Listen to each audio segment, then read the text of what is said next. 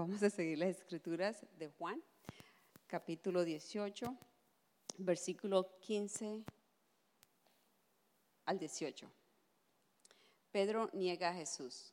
Simón, Pedro y otros discípulos seguían a Jesús. Y como el otro discípulo era conocido del sumo sacerdote, entró en el patio del sumo sacerdote con Jesús.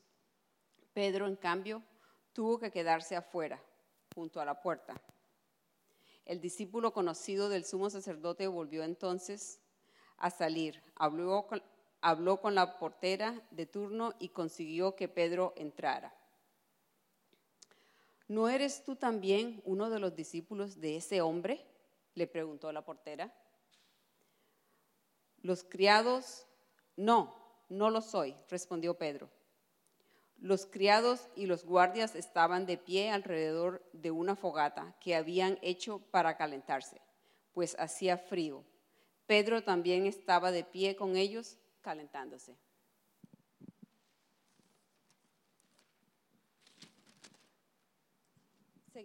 Seguimos, con Juan, Jesús, eh, capítulo 21, del 4 al 17. Jesús y la pesca milagrosa. Después de esto, Jesús se apareció de nuevo a sus discípulos junto al lago de Tiberiades.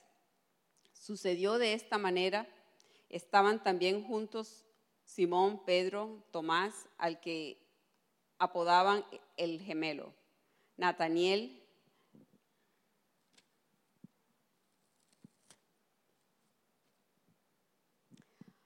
Al despertar el alba, Jesús se hizo presente en la orilla, pero los discípulos no se dieron cuenta de que era Él. Muchachos, ¿no tienen algo de comer? les preguntó Jesús. No, respondieron ellos. Así hicieron y era tal la cantidad de pescados que ya no podían sacar la red. Es el Señor, dijo el dijo a Pedro, el discípulo a quien Jesús amaba. Tan pronto como Simón, Pedro, le oyó decir, es el Señor, se puso la ropa, pues estaba semidesnudo, y se tiró al agua. Los otros discípulos lo siguieron en la barca, arrastrándose la red llena de pescados, pues estaba a escasos 100 metros de la orilla. Al desembarcar, vieron unas brasas con un pescado encima y un pan. Traigan algunos de los pescados que acaban de sacar, les dijo Jesús. Simón, Pedro subió a bordo y arrastró hasta la orilla la red, la cual estaba llena de pescados de un buen tamaño. Eran 153, pero a pesar de ser tantos, la red no se rompió. Vengan a desayunar, les dijo Jesús. Ninguno de los discípulos se atrevía a preguntarle, ¿quién eres tú? ¿Por qué sabían que era el Señor? Jesús se acercó, tomó el pan y se lo dio a ellos, e hizo lo mismo con el pescado. Esta fue la tercera vez que Jesús se apareció a sus discípulos después de haber resucitado. Jesús. Jesús restituye a Pedro. Cuando terminaron de desayunar, Jesús le preguntó a Simón Pedro, Simón, dijo de, hijo de Juan, ¿me amas más que estos? Sí, Señor, tú eres que te quiero, contestó Pedro. A paciencia mis corderos, le dijo Jesús, y volvió a preguntarle, Simón, hijo de Juan, ¿me amas? El Señor, tú sabes que te quiero, cuida de mis ovejas.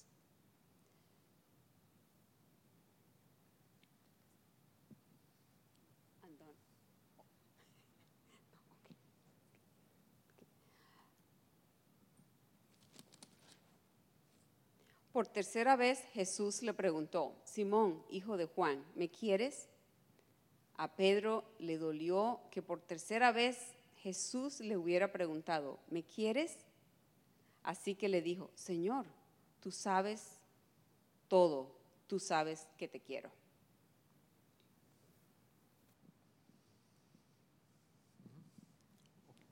Oremos. Oremos, hermanos. Señor, te damos gracias por tu palabra. Te damos gracias por la oportunidad de que podamos estar juntos para estudiarla, para recibir tu mensaje, Señor, para que podamos entenderlo y podamos de esa manera seguir creciendo contigo, Señor. Te pido que me acompañes en, lo que estamos, en lo que estamos aprendiendo en esta serie de banquetes, Señor. Te pido que mis palabras sean tus palabras y no las mías, Señor. Te pido también que todos estemos con el Espíritu Santo, atentos al mensaje y las enseñanzas que vamos a recibir. Oh, abre nuestros oídos y nuestros corazones, Señor. Te pedimos todo esto en tu nombre, Señor Jesucristo. Amén. Hermanos, hace como dos meses yo estaba regresando a mi casa eh, y decidí entrar por la por la parte de atrás del barrio, no, no por la puerta, por la parte principal, sino por la parte de atrás del barrio que lleva a otro barrio. Digamos, tenía que pasar por un barrio para llegar a mi barrio, a mi casa. Y en el primer signo de pare, la verdad yo iba deprisa y desaceleré. Yo vi el signo de pare múltiples veces, había pasado por allí, desaceleré y volteé hacia, tenía que voltear hacia la derecha, volteé hacia la derecha y justo cuando volteé a la derecha Veo yo en el retrovisor y veo las luces de un carro de policía. Y les digo la verdad que yo no paré. Porque en Colombia, nosotros, yo no sé cómo sea en sus países, pero en Colombia lo que uno hace es uno desacelera, ve el signo de pare y después sigue. No sé cómo sean otros países de ustedes que quizás nos saltamos de pare. Algunas veces lo hacemos. ¿Cómo? Exacto. Y no hay ni pares en algunos otros países. Pero aquí, ustedes saben cómo es esto aquí en este país. Justo pasé, desaceleré y pensé que había hecho el pare y, preciso, el policía estaba escondido realmente en la esquina esperando que llegara el próximo para colocarle el pare. Obviamente yo me orillé, llegó el señor policía, estaba en la rutina, bajé el vidrio, ya tenía listo mi, licencia de conducción con todo el tema de seguro, se lo entregué y el, policía me dice, ve mi nombre, dice Vargas, usted sabe lo que acaba de cometer. Sí, señor oficial, yo lo sé, desaceleré, pero creo que no paré completamente. Sí, usted no paró completamente, definitivamente no. Este es un barrio, tiene que tener cuidado, aquí hay jóvenes, aquí hay niños, dónde vive, etcétera. Y hubo la, conversación, me dijo, espérenme acá un momento, voy a revisar. Y se fue.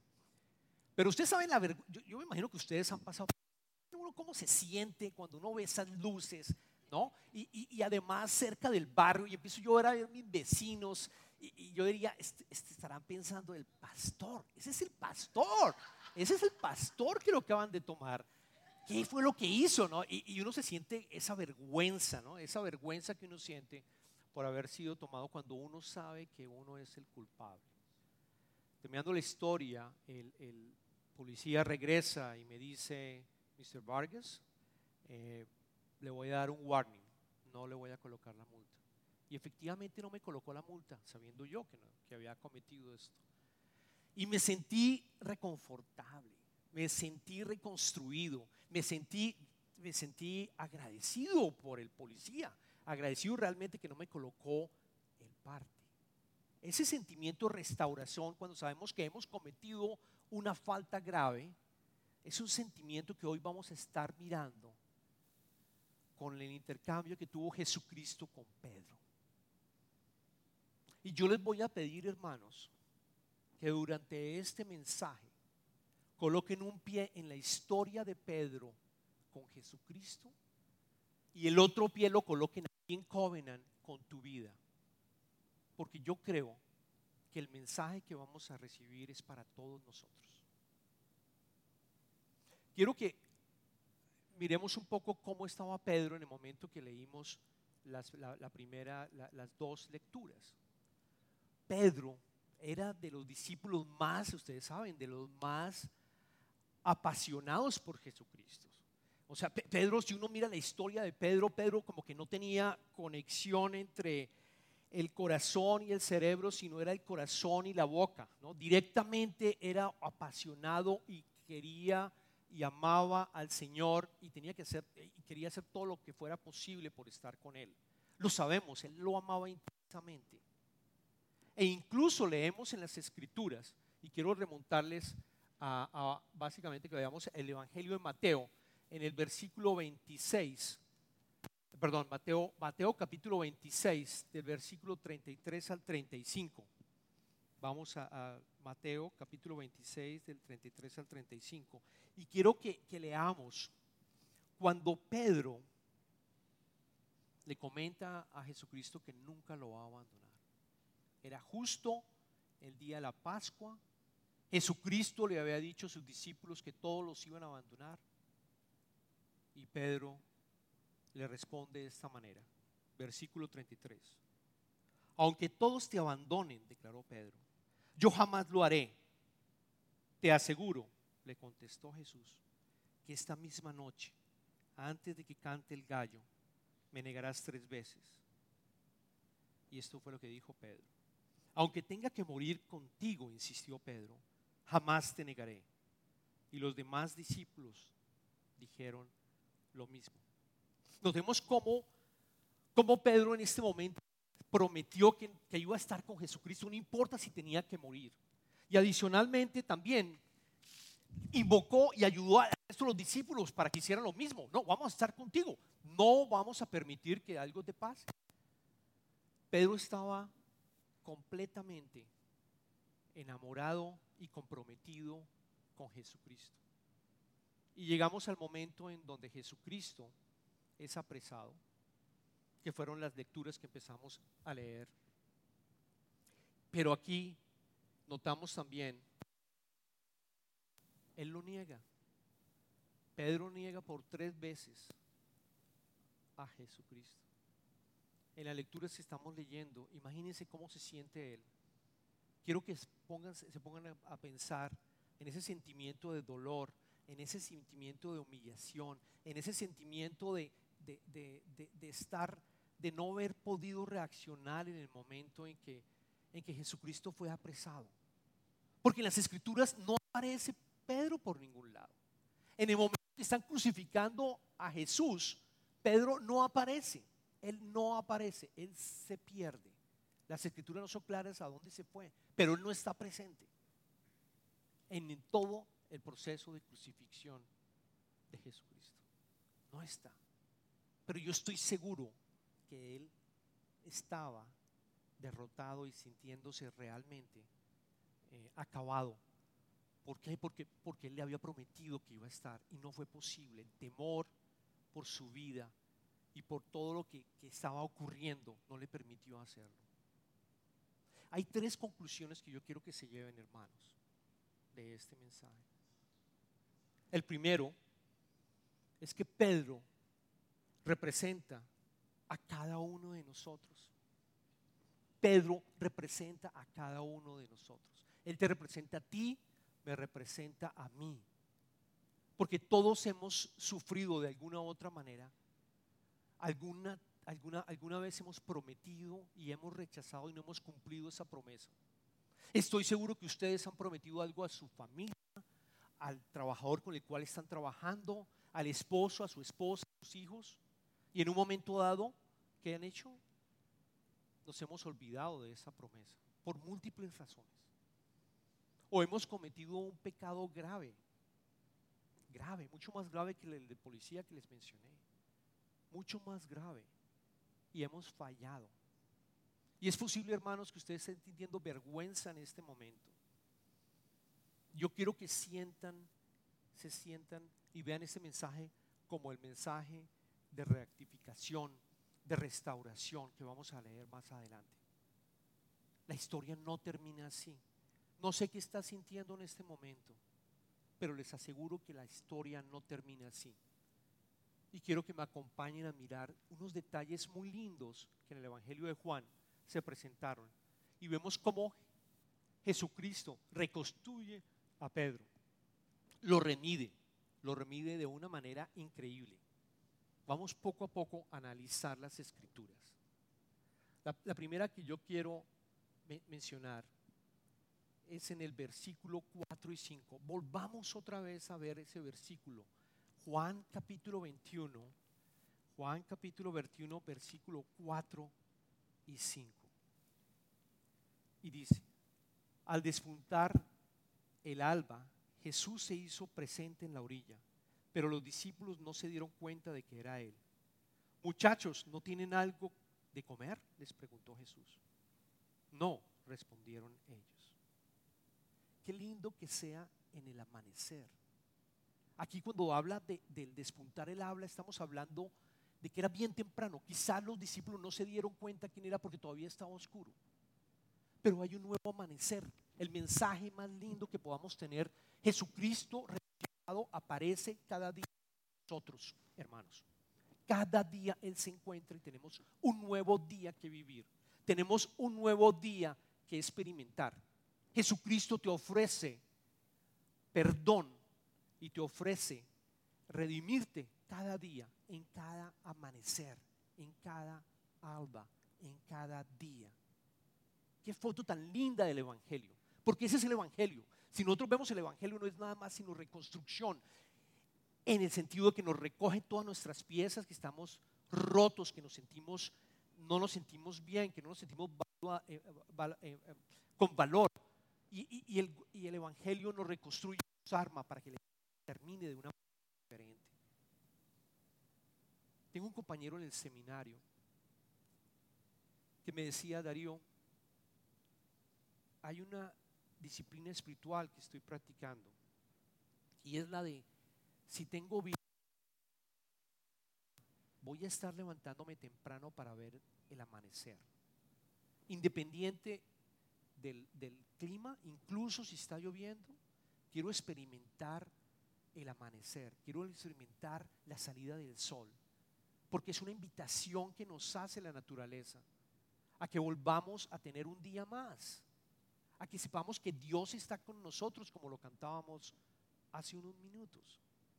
Y me decía Darío, usted no se imagina, usted no se imagina el color del amanecer. Los colores cambian, no es el mismo, no hay dos amaneceres iguales, no hay dos días.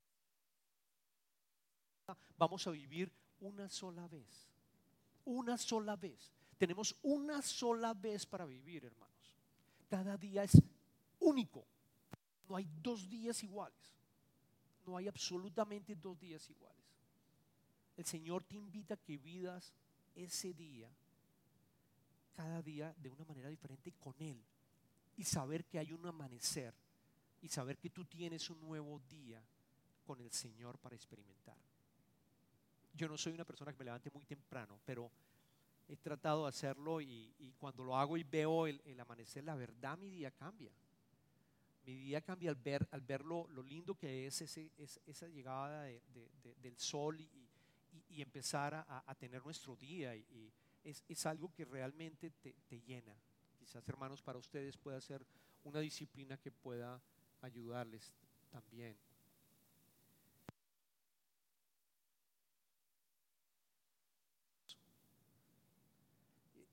Jesús te llama o sea, la palabra muchachos en inglés también se dice amigos. La, palabra es pana en, cualquier otro idioma o, o, buddies en inglés. El Señor es nuestro amigo. Él nos llama nuestro amigo. Él es nuestro rey. Él es nuestro redentor. Él es nuestro salvador. Pero también es nuestro amigo. Es bien linda la forma en como les dice a ella, hey muchachos, ¿cómo está la pesca? Y yo dicen, no, nada, hemos pescado toda la noche. No, nada, absolutamente nada. Y les grita a 100 metros o a 100 yardas. Le grita a Jesucristo, oiga, están al otro lado. Después de que han estado pescando toda la noche. Imagínense, con frío, quizás mojados, y les dice, no, bótala al otro lado.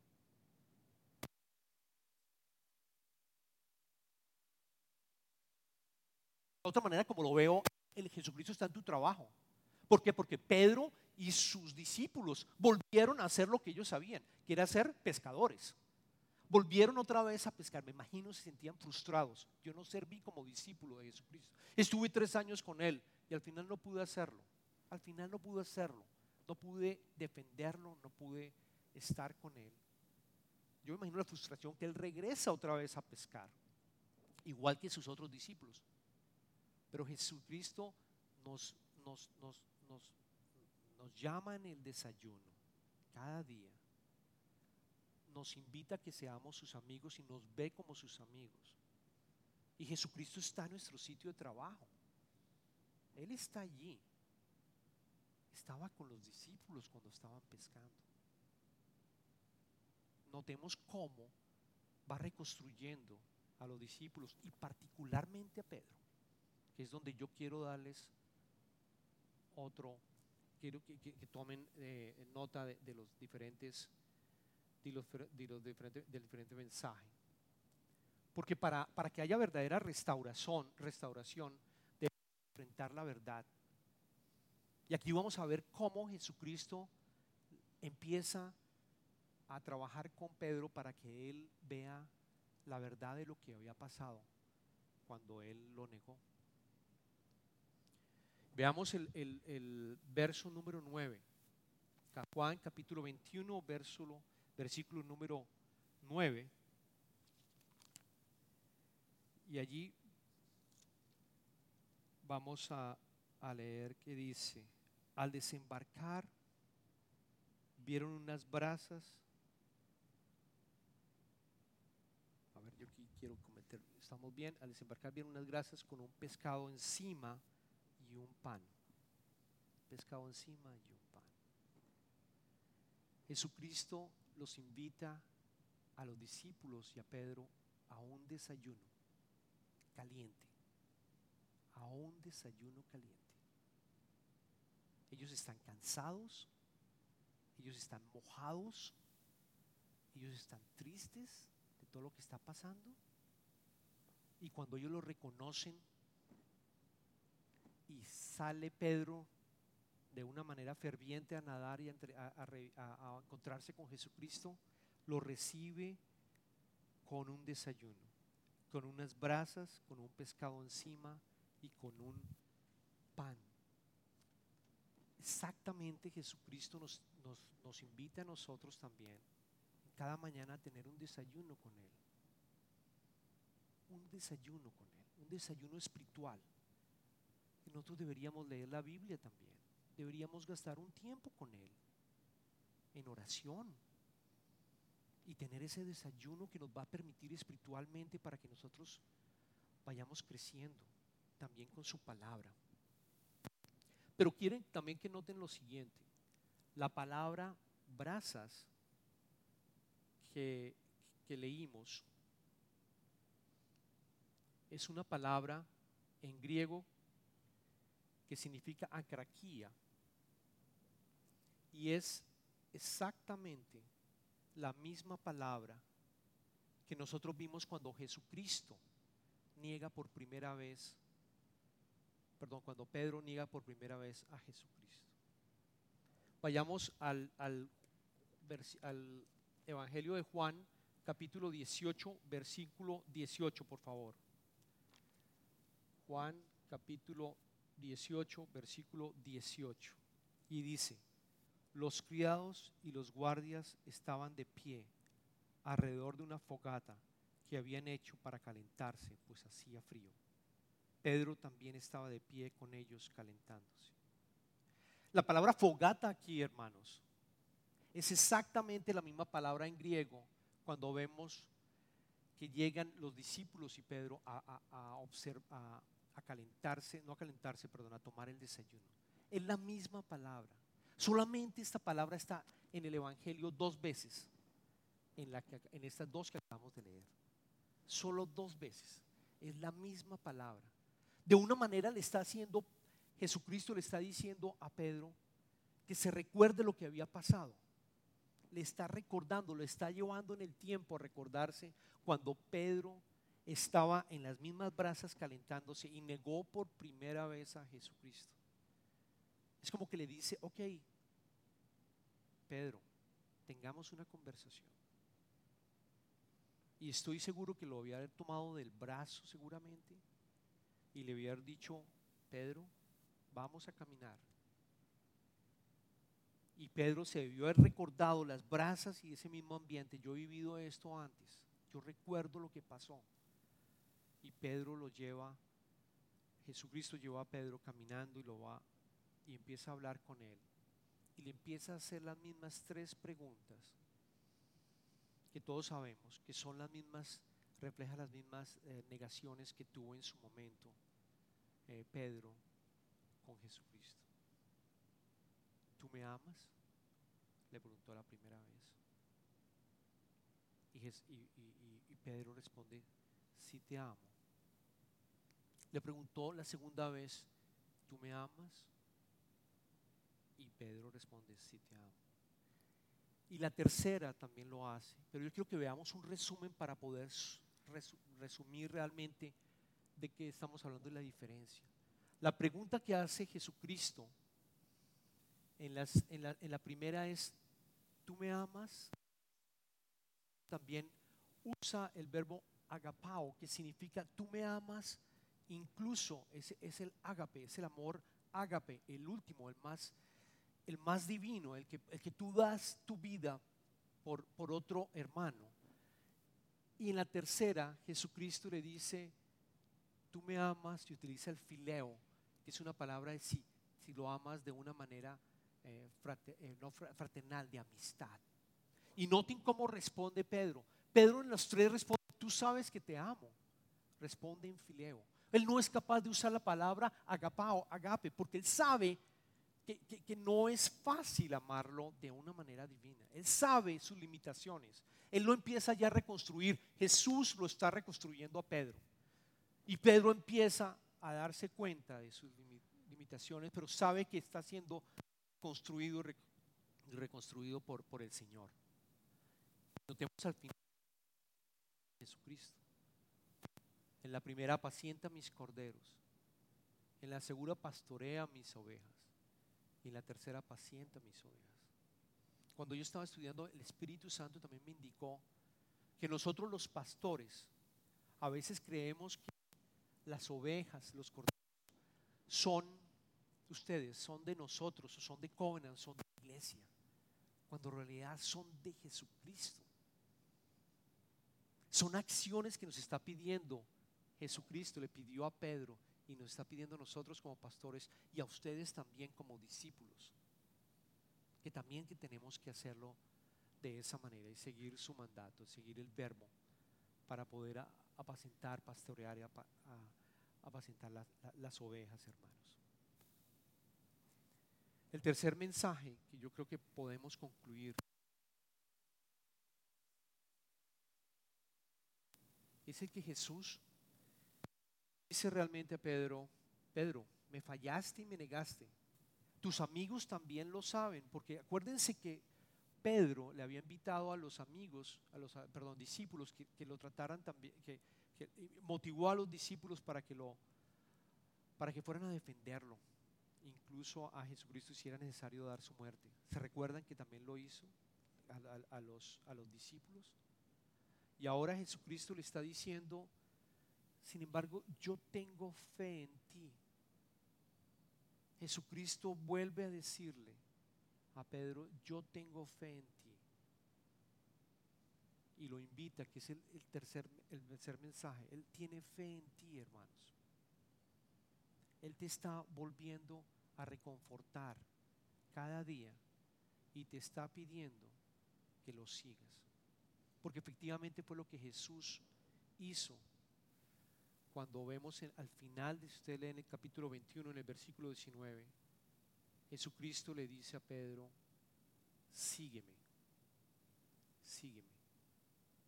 Recordemos cómo empezó la historia, hermanos. La historia empezó con Pedro destruido, sintiéndose mal, que había fracasado como discípulo. Y notemos cómo Jesucristo, poco a poco, fue reconstruyendo y restaurando a Pedro, recordándole cómo él había lo que había ocurrido y dándole un nuevo llamado para que lo siguiera. Lo vuelve a llamar discípulo y le pide que lo siga. Es el mismo llamado que te está diciendo a ti y es la misma fe que tiene en ti, hermanos, para que sigamos adelante, escuchemos su palabra y sigamos siendo sus discípulos. Oremos, hermanos.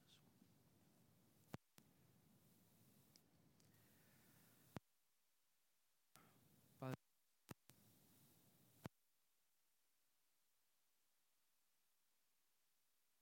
tú nos reconfortas,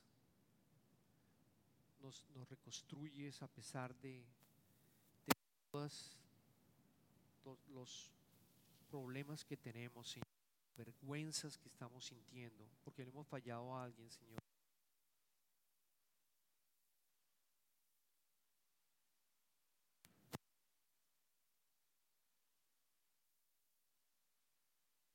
Pedimos que estés con nosotros,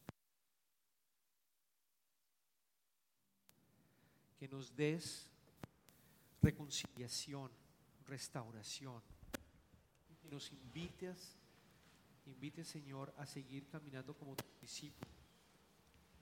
Eso necesitamos, Señor, para seguir avanzando en tu caminar.